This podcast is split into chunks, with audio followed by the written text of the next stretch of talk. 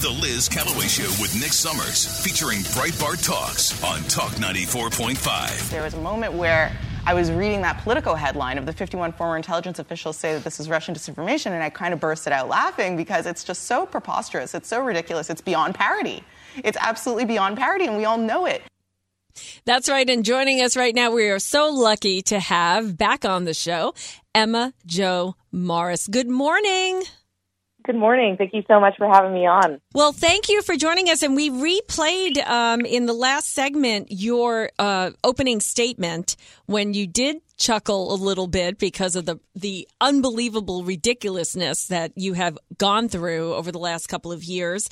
Um, and you did you did catch some criticism for that. So how has life been since you had uh, appeared at that hearing, censorship hearing? It's been crazy. Um, it's been really crazy. I feel like a lot of people have been talking about that that opening statement in ways that I yes. never imagined and never thought at the time. Um, I wouldn't say that I've been criticized, to be honest. Like mm-hmm. it's been it's been a deluge of of positivity. Um, honestly, like I I it, it's humbling. I don't even really know what to say. Like people have been so um, so. forthcoming. They've been expressing gratitude. They've been, you know, trying to connect. They've been saying that it was brilliant, that that's exactly how we were all thinking, that it was cathartic um, to watch. Like, people have been just, it's mm-hmm. been really emotional, actually, for me, um, yeah, because I'm not used to this. Um, you know, I obviously have some level of, like, a public persona, but this has been something else completely. And not only that, but people were reaching out really emotional. I think that mm-hmm.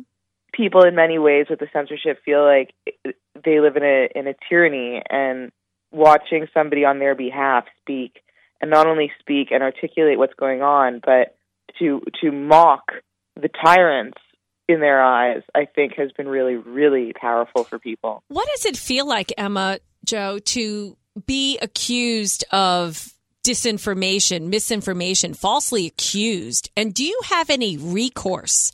Can you sue people for telling um, the world that your reporting is basically crap? You know, like she's just peddling, you know, disinformation, and she's not a real journalist. And she's, do you know what I mean? I can't, like, I can't even yeah. imagine what that was like.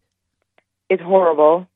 It's totally horrible. It's horrifying, because the truth is, like, I'm actually not really political. Like, I'm not ideological at all. And I encourage um, the listeners to check out my byline at Breitbart dot com, where you can scroll through and see, like, I'm not ideological at all. I mean, I published a piece last month where I was exalting um, certain elements of Pride Month that I think are important to acknowledge because it's a civil rights um, struggle. You know, so I am not ideological, and I will write tons of things that conservatives get really pissed off at. Mm-hmm. And then I'll write other things that, you know, I'm called a Russian disinformation agent by the left because that's how they criticize things that they disagree with. So, you know, it being called that broadly and and having that blanketed over you, it's it's um yeah, it's it's horrifying. But, you know, I never thought about suing. Um, I just don't have that impulse. Um, I I think that over time, you know, and unfortunately it takes sometimes a long time, but I think over time, as we're seeing, you know, this this isn't sticking. What, People know what, that okay. that is ridiculous. But what is your emotion right now? Are you angry about it? Are you relieved that finally you've been vindicated? I mean, do you feel well, so like I a knew champion? This would eventually, I knew that this would eventually happen because mm-hmm. I verified How could you hide it. it. Right. Mm-hmm. I was, I knew, I knew, and you know, there was another moment in the hearing um, that I, I don't know if it, it totally landed. I don't know if it went over some people's heads, but I'll explain it right here. Um, there was a moment in the hearing where um, Congresswoman Elise Stefanik um, said, "Has your reporting been verif- uh, Has it been confirmed by the legacy media?" And I said, mm-hmm. "I hope so," because I was twenty-seven when I published it. And what I meant by that was, if it hadn't been, I wouldn't be here. I would be a barista. You know, I didn't have I didn't have any experience under my belt to bolster a career after a mistake that big. What, you know, yeah, I, so, that I would have I wouldn't have put together, but I understand what you're saying now. Is my people whole in your life industry was riding on this being right. Yes. I was sure. Yeah. Unbelievable. Now, you talked about the biggest reveal in this whole experience, and we're speaking with Emma Jo Morris of Breitbart, was that that it revealed, and this is why I said that, you know, I consider you a champion, because what you endured personally and professionally was really, for the rest of us, a tremendous revelation uh, that we got to experience, uh, and you called it an unholy alliance between the legacy media that you just spoke of, the intelligence community, and the social media giants. Why is that? I mean, it's obvious, but I'm going to ask you, why is that so dangerous for Americans?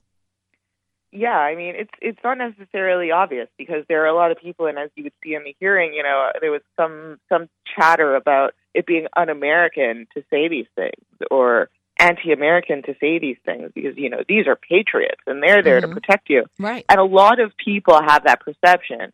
I don't have that perception. Why? Because I watched not so long ago, you know, I was working still at this point, um, the security state, again, use the legacy media and use social media to propagate a false narrative mm-hmm. that the president of the United States was a Manchurian candidate for Russia. Right. And what we're seeing, unfortunately, and in terrifyingly, is that our spy agencies and our intelligence agencies and our federal law enforcement agencies have decided that they are an entity unto themselves and that they, therefore, have interests. And they're using their awesome power, and it is incredible. It's it's it's chilling to look into the power mm-hmm. that these agencies have. Um, you can't believe that in America that any ent- entity would have that power. Even yeah. um, they're they're using that power in order to execute operations mm-hmm. on the American people. Right. You know, this was always a function that we had agreed um, we would we would pull on other countries mm-hmm. because we have interests around the world and we want to do everything we can, sometimes underhandedly, to secure those interests. Mm-hmm. So, you know, you watch the C I A has coups across the world and they and they engineer all kinds of things and mm-hmm. intelligence operations and psychological operations. Yeah. They did that on us. Mm-hmm. And that is just unthinkable. Well, I'm, I'm reading that, that takes away that takes away freedom, that takes away agency, and you realize when you start to kick that tire that as the power of the intelligence community grows, necessarily the individual's power shrinks, mm-hmm. and that is not like I mean I'm a journalist, I can't have that. Right. I mean, what happens is your whole it's like being betrayed by. Yes. You know, in, in a relationship. It, it, Everything yes, that in the you most thought extreme way. Was real is not. And now you question everything, every relationship, every ounce. And people yes. that, you know, you talk about the intelligence community being the the people of the world that have the highest integrity and the highest security can do this to their own people.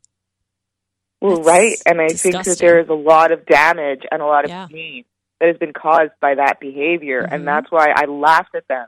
Yes. I laughed at them, and people freaked out. I know they did. yeah. That's what I'm saying. You know, like, you might have caught some crit- criticism for it, but honestly, when you laughed, I laughed. I was cheering. Yeah, but, you know, like, I laughed, too, because I'm like, I know, isn't this ridiculous? I mean, she's like, it's so unbelievable. Like, you well, have to. It. Like, it's so stupid that I can't, you know, I, can't I even mean, say Congress said we face. have to be serious, but I can't mm-hmm. keep I can't keep the bit. Right. You know, I'm not, I can't take these people seriously. We, none of us do. We all just pretend to. Yes, yes, exactly. And that's why I loved, I loved it so much. I, I need to ask you that I'm guessing, and correct me if I'm wrong. Have you ever, like, have you ever done this before, testify in front of a hearing like that? No. Okay. What did you learn about yourself? Oh, wow. Interesting question. Um, What did I learn about myself? I've never had that. I, I know. I know what you did. you can't okay. think of it. I know what. I I know.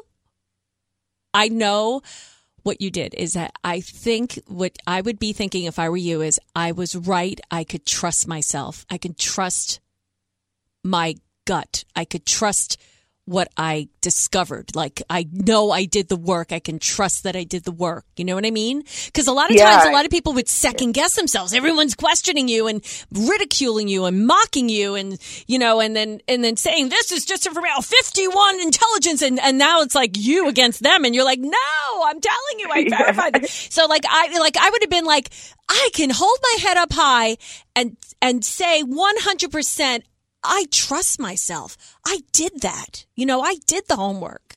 That's very sweet of you. I think I think maybe something along those lines. You know, I, I always trusted this one thousand percent. And, you know, that's why I went out on that limb mm. in twenty twenty. That's a big limb. You know, I, I knew that this was going to be something that would change my life for better or worse. Mm-hmm. Um, but but I knew that it would be a big deal. And I knew that I, no matter what, I had to know that we did it right and that mm-hmm. I did it right and that I could hang my...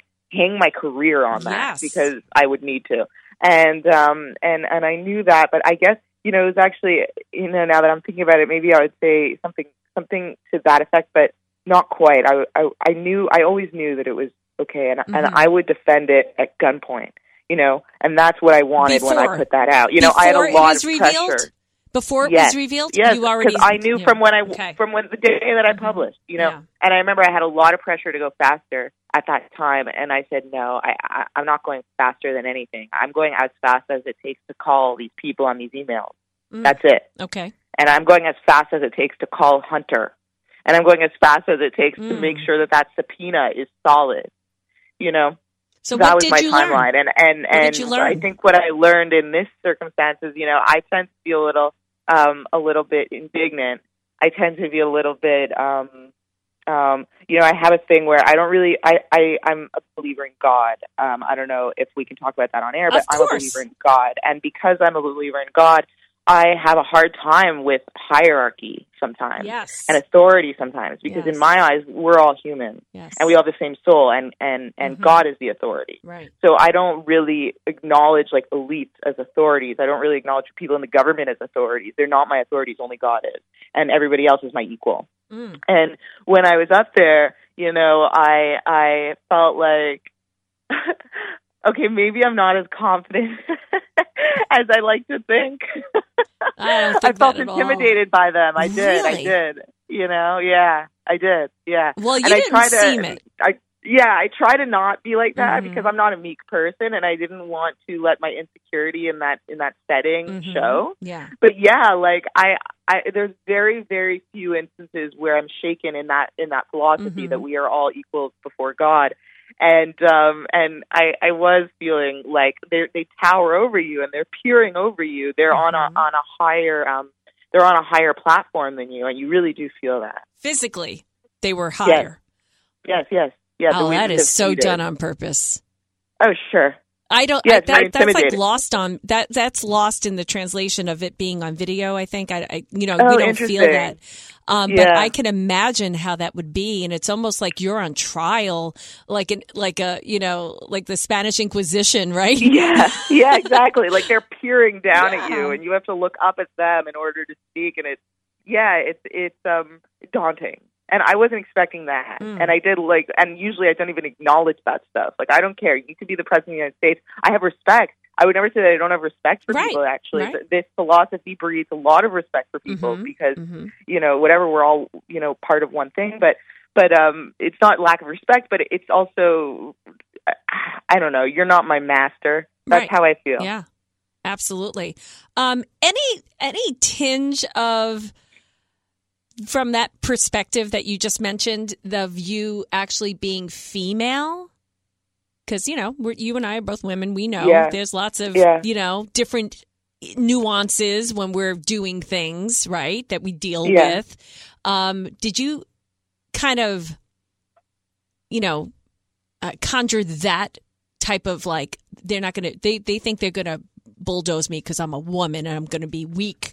You know, like, I actually you found like... the opposite. Okay. Um, I found that a lot of the Democrats and Republicans even, mm-hmm. but more the Democrats, because the Democrats were in an antagonist kind of role, or they put themselves in that role. I'm not antagonistic toward them. Mm-hmm. But um, they see me as like, oh, Breitbart, oh, you know, we have to be this person's enemy.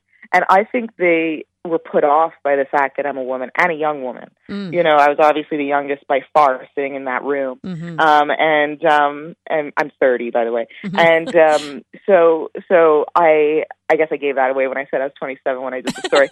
But, uh, you know, I think that they actually didn't like the fact that there was a young woman sitting there because uh-huh. it's, um, it's the op- like, I think it's the opposite dynamic. Maybe that's just my own psychology, yeah. but me too. I think I, that me too. They don't want to be the person that's berating a thirty-year-old yes. woman.